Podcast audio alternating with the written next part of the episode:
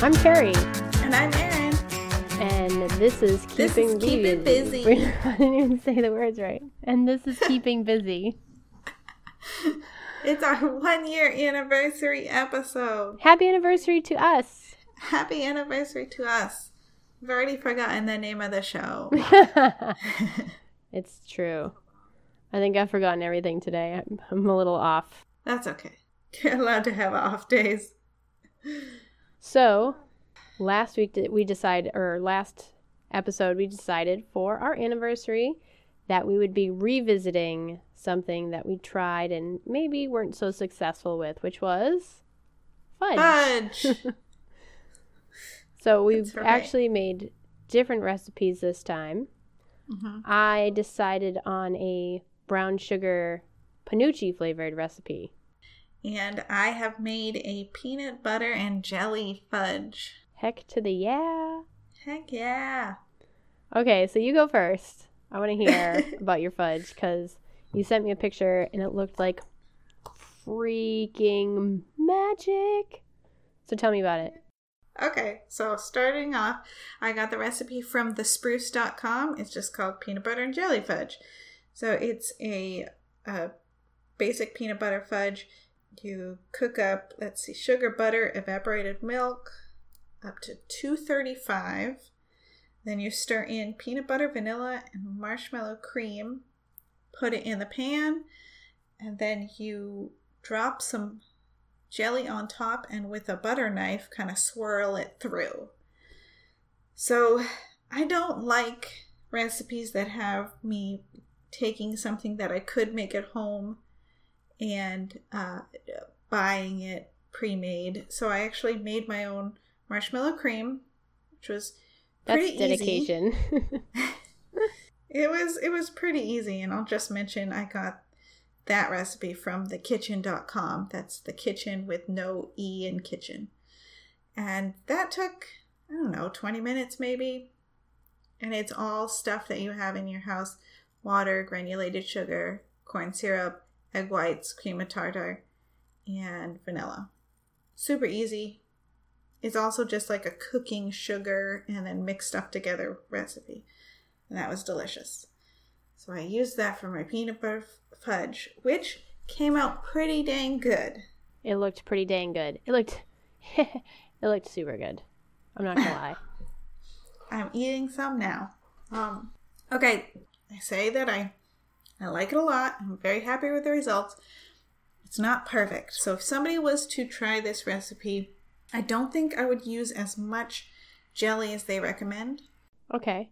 There are some places where if you have more than just a small amount of jelly, the fudge doesn't set up as well. Oh, okay. And I know you had warned me about maybe trying to reduce the jelly before I use it. And I felt like the jelly I had was pretty thick. And most of the time, in most of the pieces, I had no problem. But I think when I put the pictures up on Facebook, I will put a picture of a good piece and then one that had a big clump of jelly where the top didn't set up. And when I took the piece out, it kind of slowly slid off. Okay. Kind of goos. A jelly clump. Mm-hmm. Kind of just slopped right out of there. Yeah. And the fudge, while it is melt in your mouth delicious, it has pretty good peanut butter flavor. It's a little bit grainy. Really, I expected with the marshmallow. I mean, the part of the point of putting in like a pre-cooked marshmallow fluff type thing or mini marshmallows or in some recipes is to kind of take advantage of that lack of crystal or the smaller crystallization, right? To so that it kind of seeds it with smaller crystals. I thought that was the point anyways. I don't know. It makes sense to me. I don't know exactly what made the graininess in there. It could be that I used a little bit too earthy, crunchy peanut butter instead of processed. Yeah. Some of these recipes, I feel like the more processed peanut butter comes out with a better fudge. That could be. Anyway, it's delicious. I'm very happy. I could eat it all day. The end. How about yours? So I'm good with the flavor. I said that I was going to maybe do like a swirl in of some cinnamon fudge into the brown sugar fudge because I like the brown sugar cinnamon combination a la brown sugar cinnamon Pop-Tarts. Uh-huh. I did not do a swirl in because I figured I would mess it up. So I just took the brown sugar fudge recipe from The Spruce. We independently came up with the same website for our fudges.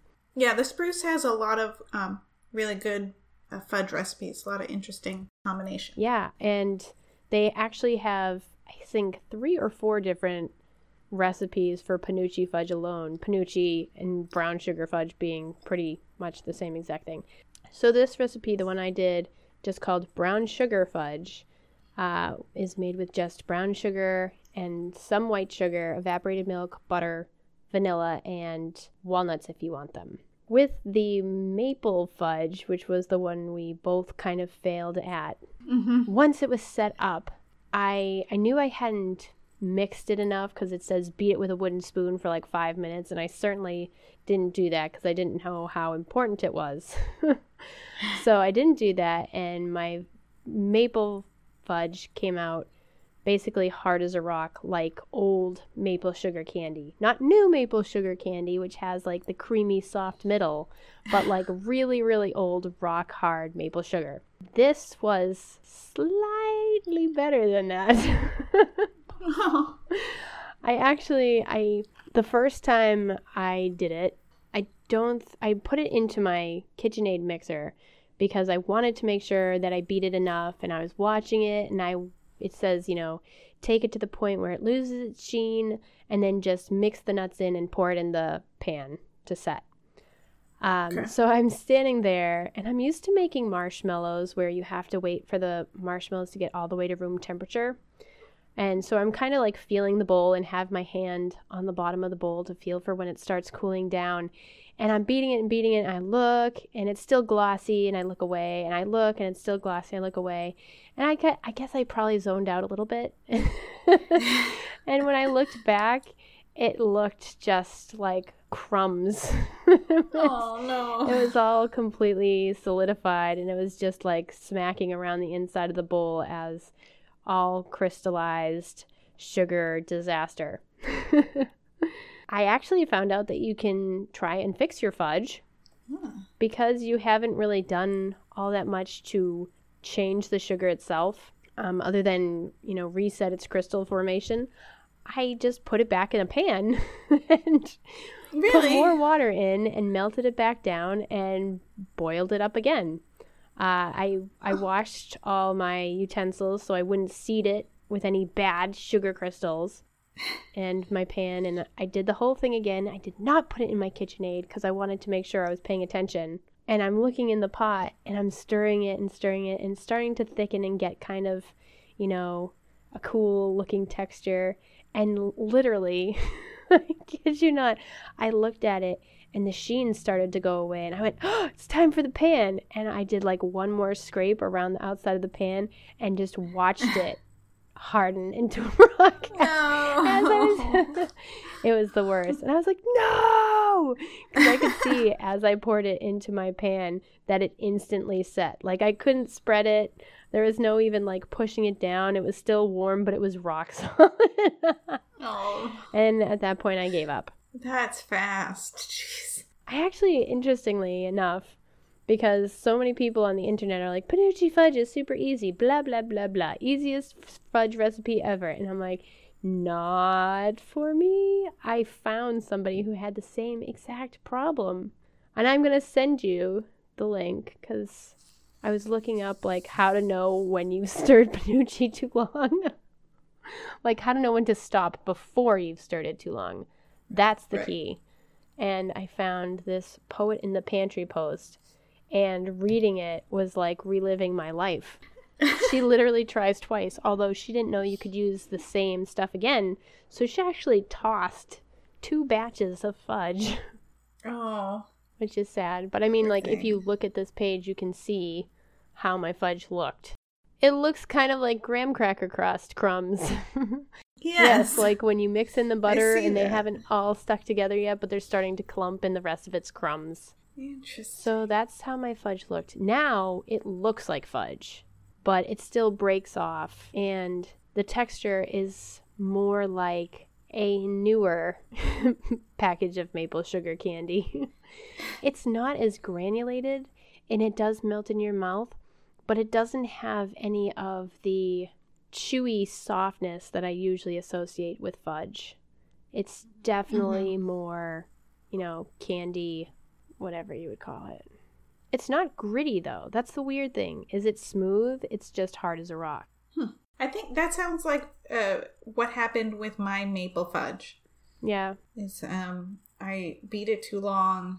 It was waiting for the sheen to go away.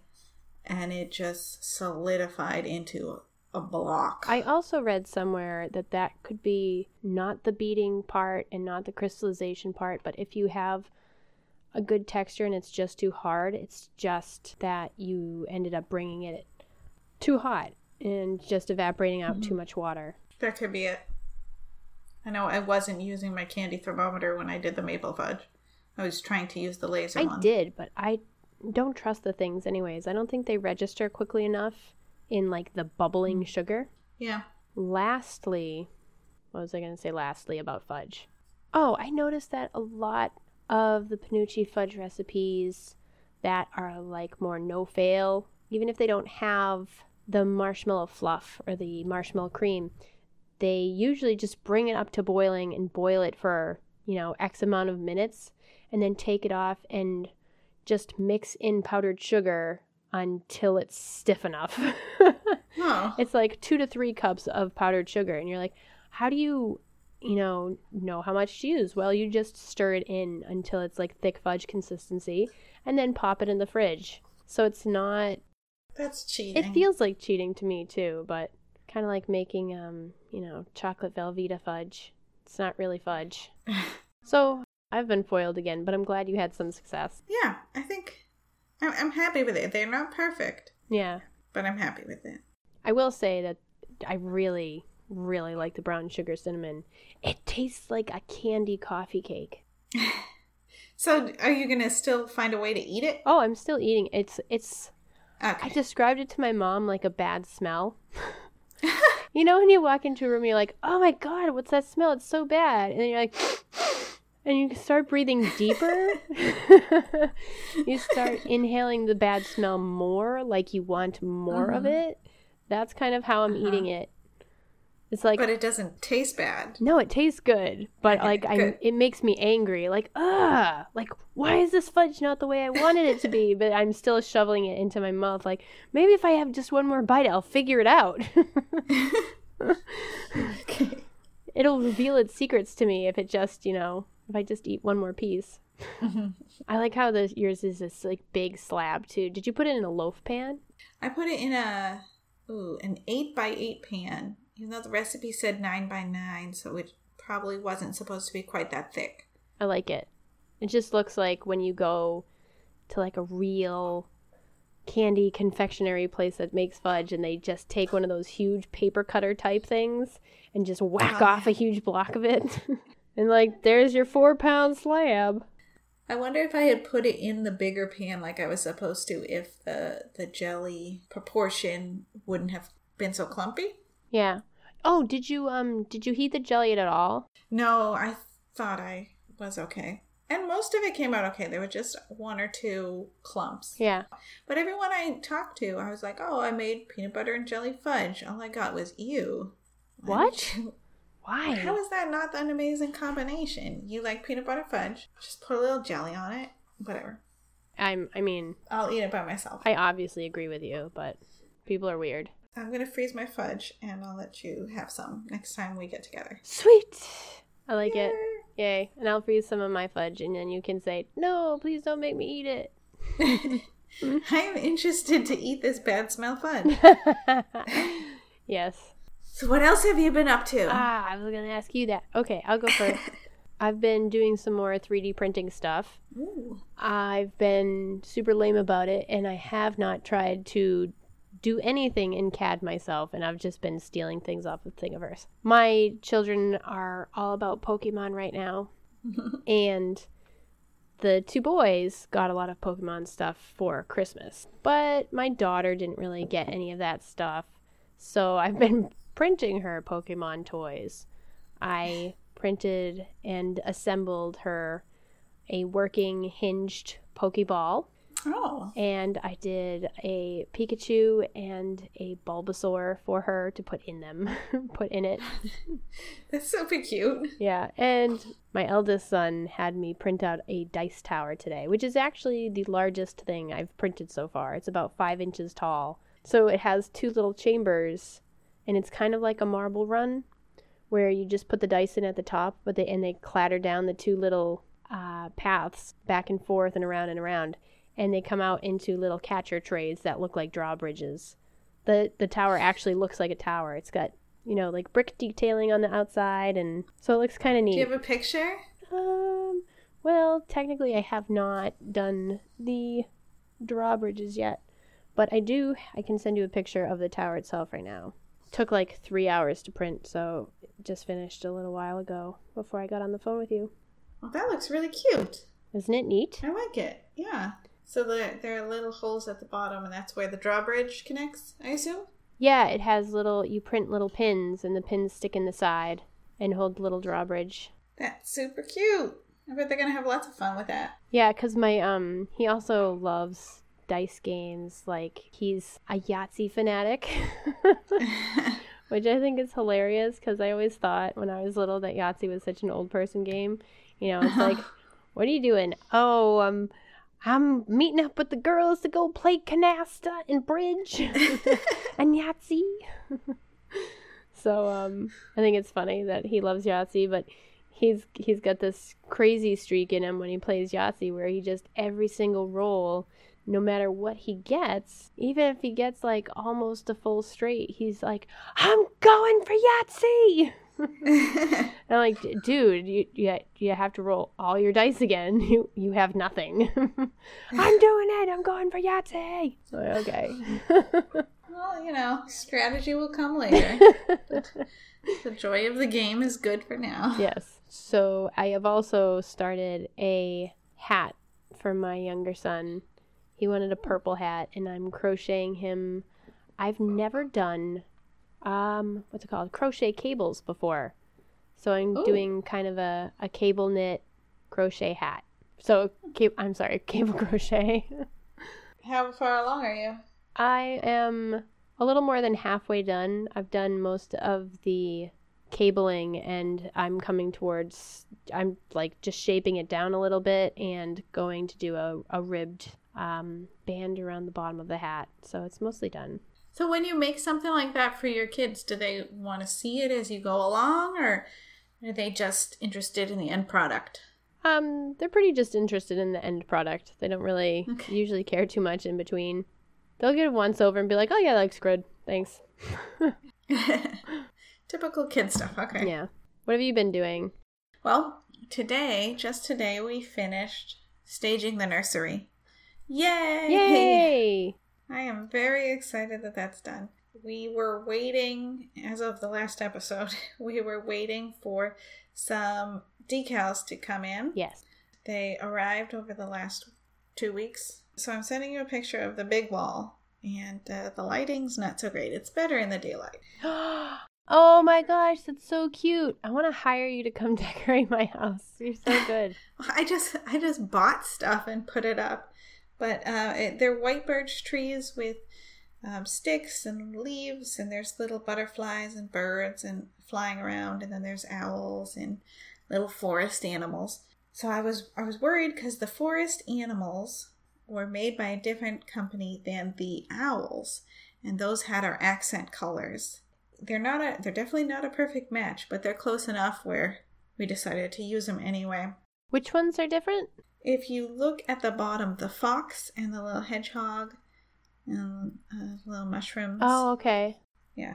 I think it came out great. So we did the one big blank wall, a wall across from it. We did half of the wall with the same stuff. And we hung a few little pieces of artwork, and it's all staged and ready.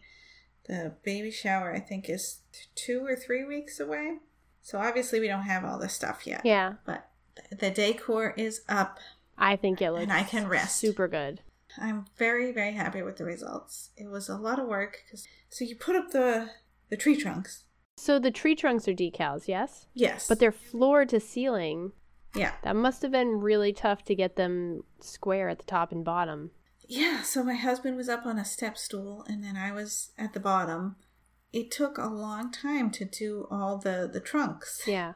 And then once the trunks were up, then the limbs were separate, and then the leaves were separate from that. Oh, my goodness. And then the animals, and it just, I mean, we've been working on this thing forever. Yeah. So we finally finished it up, and I'm just so happy that I don't hate it. How do the decals go on? Like, is it kind of like a window cling where you're constantly trying to get the air bubbles out, or is it a little more forgiving? This was more forgiving. The trees and the owls that we got from one manufacturer were definitely better quality, whereas the other forest animals were not so nice. Yeah. The trees, if you can imagine, there was kind of a stiff backing. So you pull the back off, and what you have is the decal stuck to a thin, slightly transparent sheet. So there's actually 3 pieces. You pull the back off, then you can kind of place it and see it. You run your hand over that, then you pull very slowly, pull that top layer off, and hopefully it sticks to the wall and not your top layer. So it was meticulous, yeah. Especially with the trunks, because they are white birch trees.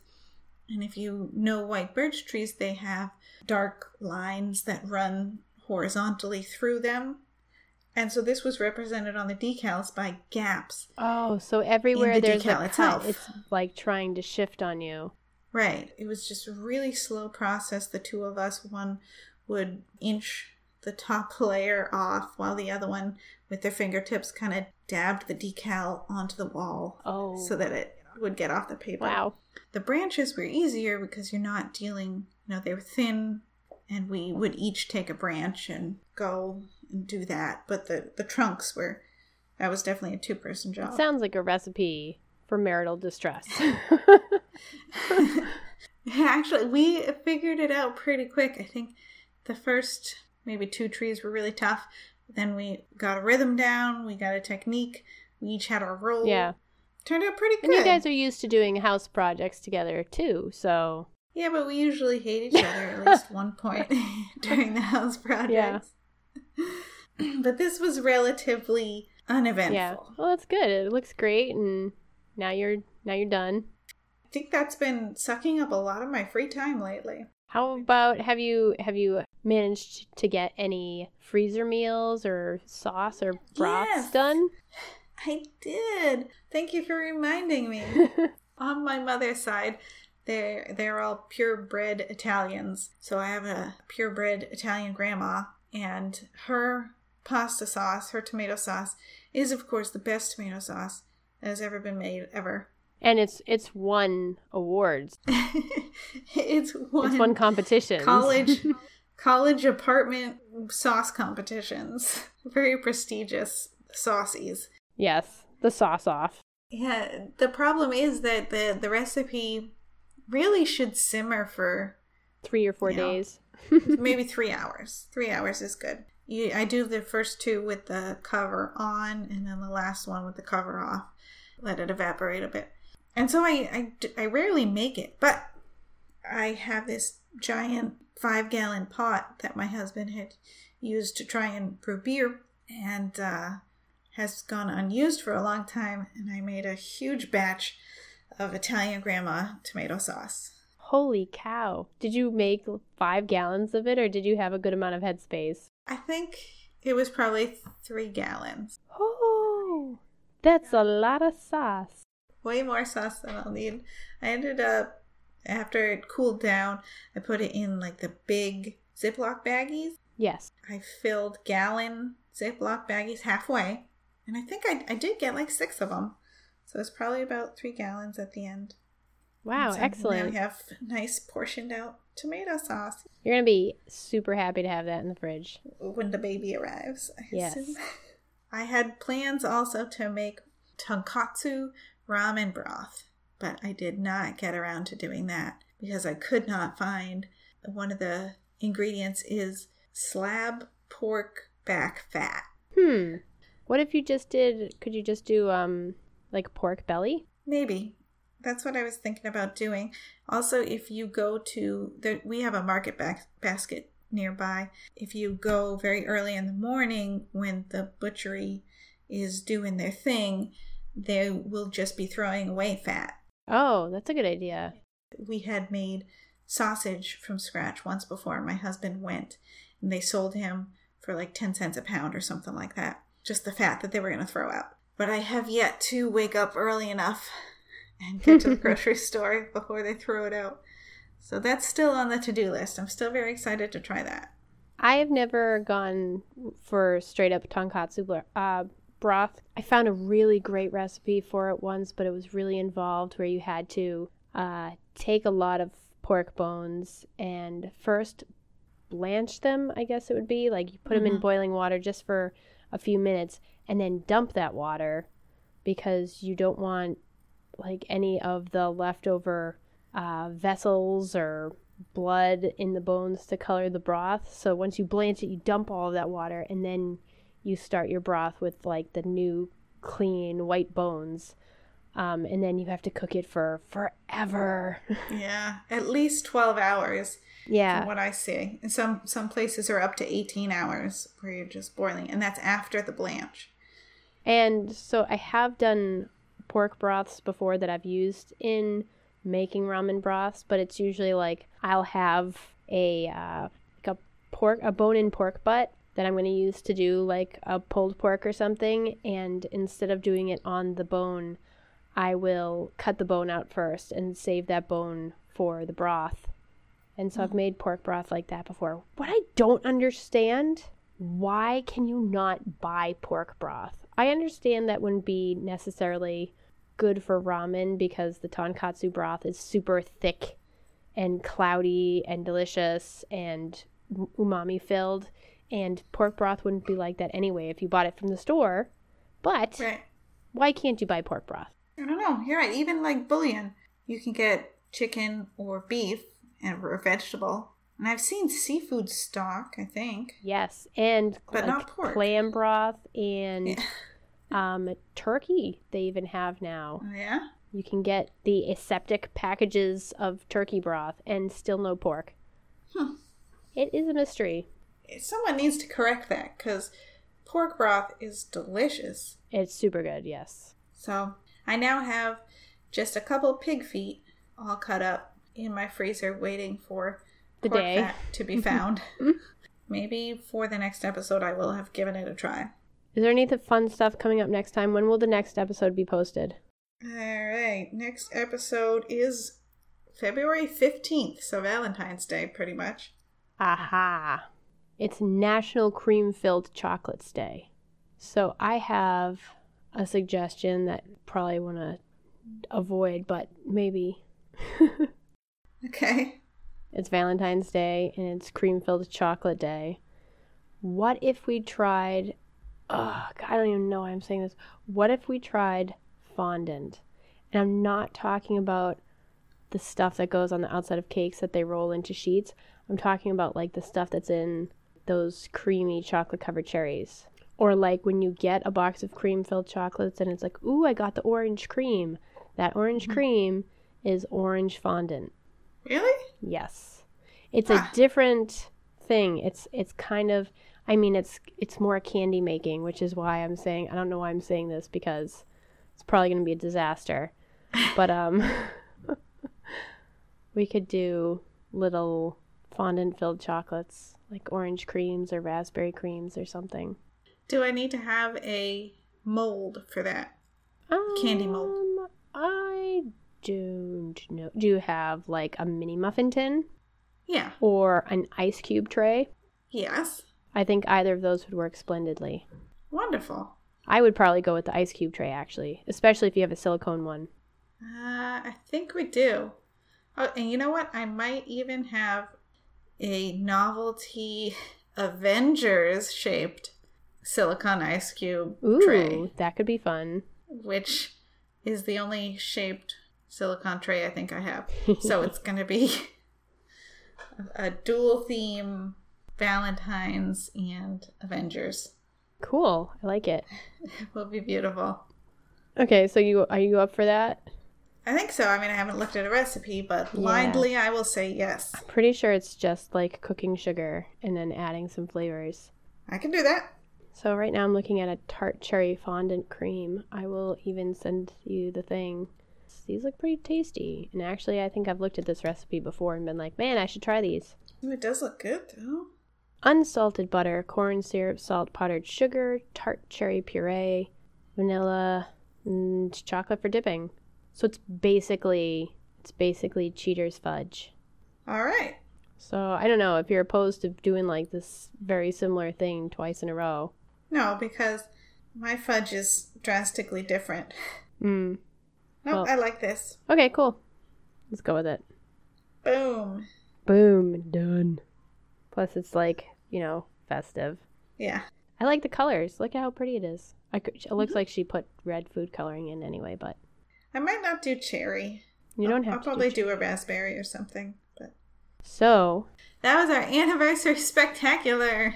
It was super spectacular. And join us next time for our Valentine's Day spectacular.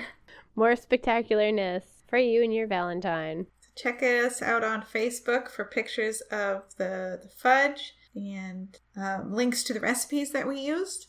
You can always email us at keepingbusypodcast@gmail.com. We would love to hear from you. If you have any advice about what either of us did wrong or similar stories of fudge or recipes that you would like to hear us give a try, contact us that way. That's it. So, until next Valentine's time, we'll be keeping busy.